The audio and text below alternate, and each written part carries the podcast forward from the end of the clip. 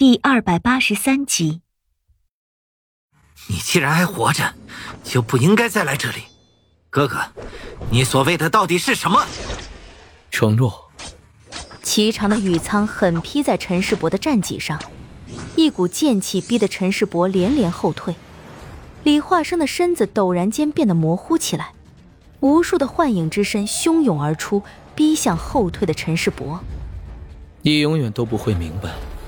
什么叫做执念？陈世伯手中的战戟一个横扫，劈开几道幻影。不明白就不明白，那又如何？你抢了奇劲，毁了我的景洪，你以为我还在乎什么狗屁执念吗？我能杀你一回，就必然会有第二回。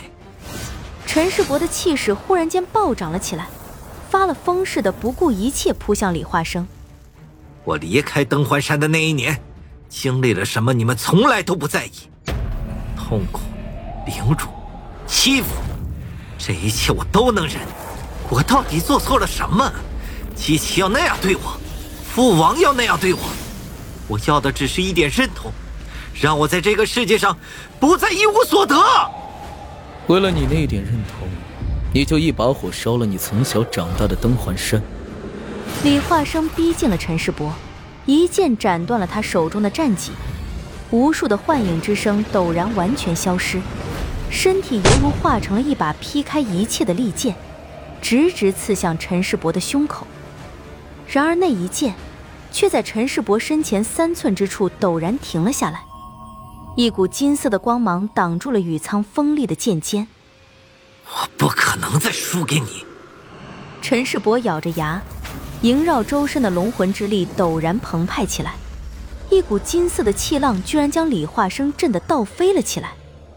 陈世伯将手里的残戟往地上一丢，身体如同凭空挪移了一般，忽然就出现在了李化生的身前，以掌为刀，朝李化生的胸口狠狠一掌劈了下去。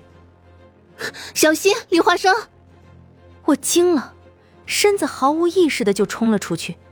速度一瞬间就达到了极限，忽然，一道剑光冲天而起，遮掩了所有的光芒。残破的城墙在这一刻忽然间崩塌了下来，天地为之颤抖。才刚刚冲出去的身子，忽然就被一股巨力震得飞了出去。在那电光火石的一刹那，倒塌下去的城墙之外，一头巨大的白凤冲天而起，尖锐的凤鸣之声直冲云霄。万丈的音浪直逼而来，一时间剑光音浪交融在了一切，一股无法抵挡的力量猛然间爆发了出来。在如此强大的力量之下，身子就像一片树叶一般被震飞起来。昏黄一片的天地之间，一头巨大的白凤似如从九天之上坠落而下，在如同万千暗流的气浪之中被挫骨扬灰。毁灭的劲力只是持续的一刹那，便消弭了下来。周边的空气里依然有着一缕一缕的劲力在施虐着。灰白一片的天空中，白凤的哀鸣尤为凄惨，掩盖了世间所有的声音。那一头正在坠落的白凤，成了这片天空之中最惹眼的陨星。不知是谁发出了那一声呼喊，那样的绝望。一条红绫从天边急速飞来，缠在已经变回人身的莫九身上。一片红影飞速地掠过茫茫废墟，接住了那一只折翼的蝶。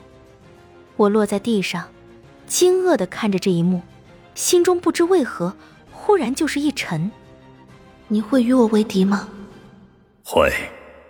那一天莫九离开的背影出现在我的脑海里，他告诉我，他们凤家人。从来都不知道什么叫做后悔。明帝抱着墨酒，跪在乌黑的泥土中，大片的红裙铺在地上，凄美的如一场海棠花谢，灼灼红尘之中，墨酒身上的白衣被鲜血飞速的染红。明帝捧着墨酒的脸颊，竭力的嘶喊着，却怎么也发不出声音。我负你一世，如今。还你一死！莫九的嘴里不停的有鲜血涌出，但每一个字都吐得格外的清楚。我们凤家人不能娶外族的女子。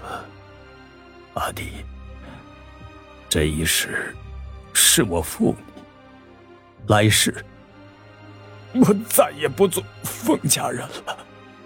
莫九的身上已经淌满了鲜血，连身下的泥土也染红了大片。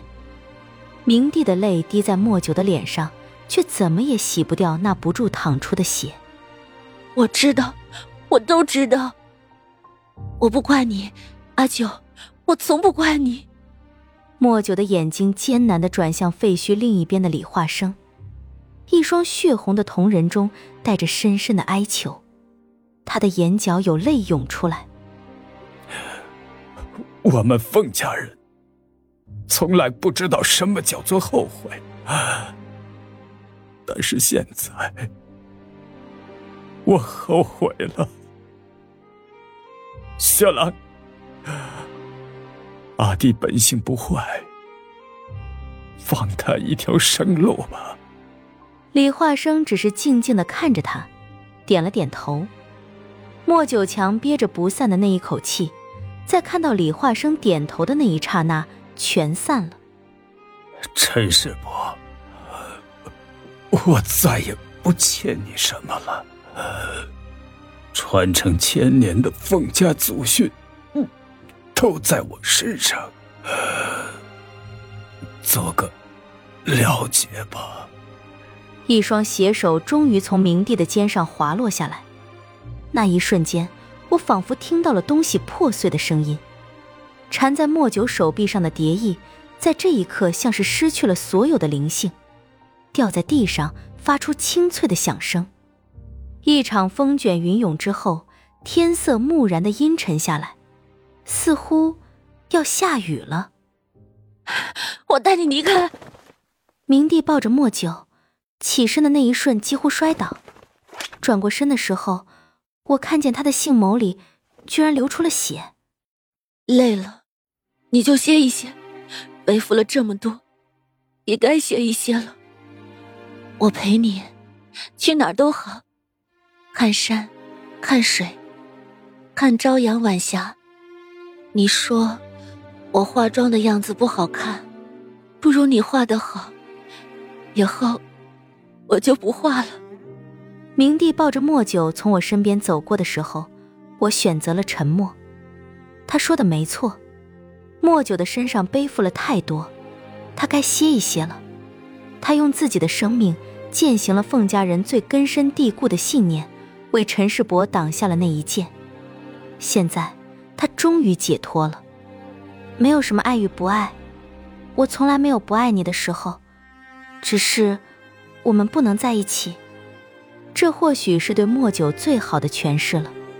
他从来没有不爱明帝的时候，只是他生错了地方，信错了执念。我给不了你今世，也没资格给你许诺来生。我负你的。偿还不了，我从不给你承诺，也不给你真心，只是因为我除了这条生命，再也没有什么是属于我自己的了。莫九死了，凤家人的执念也随着他的死永远的消失在了天地间，再也没有谁可以让你毫无顾虑的去信任了。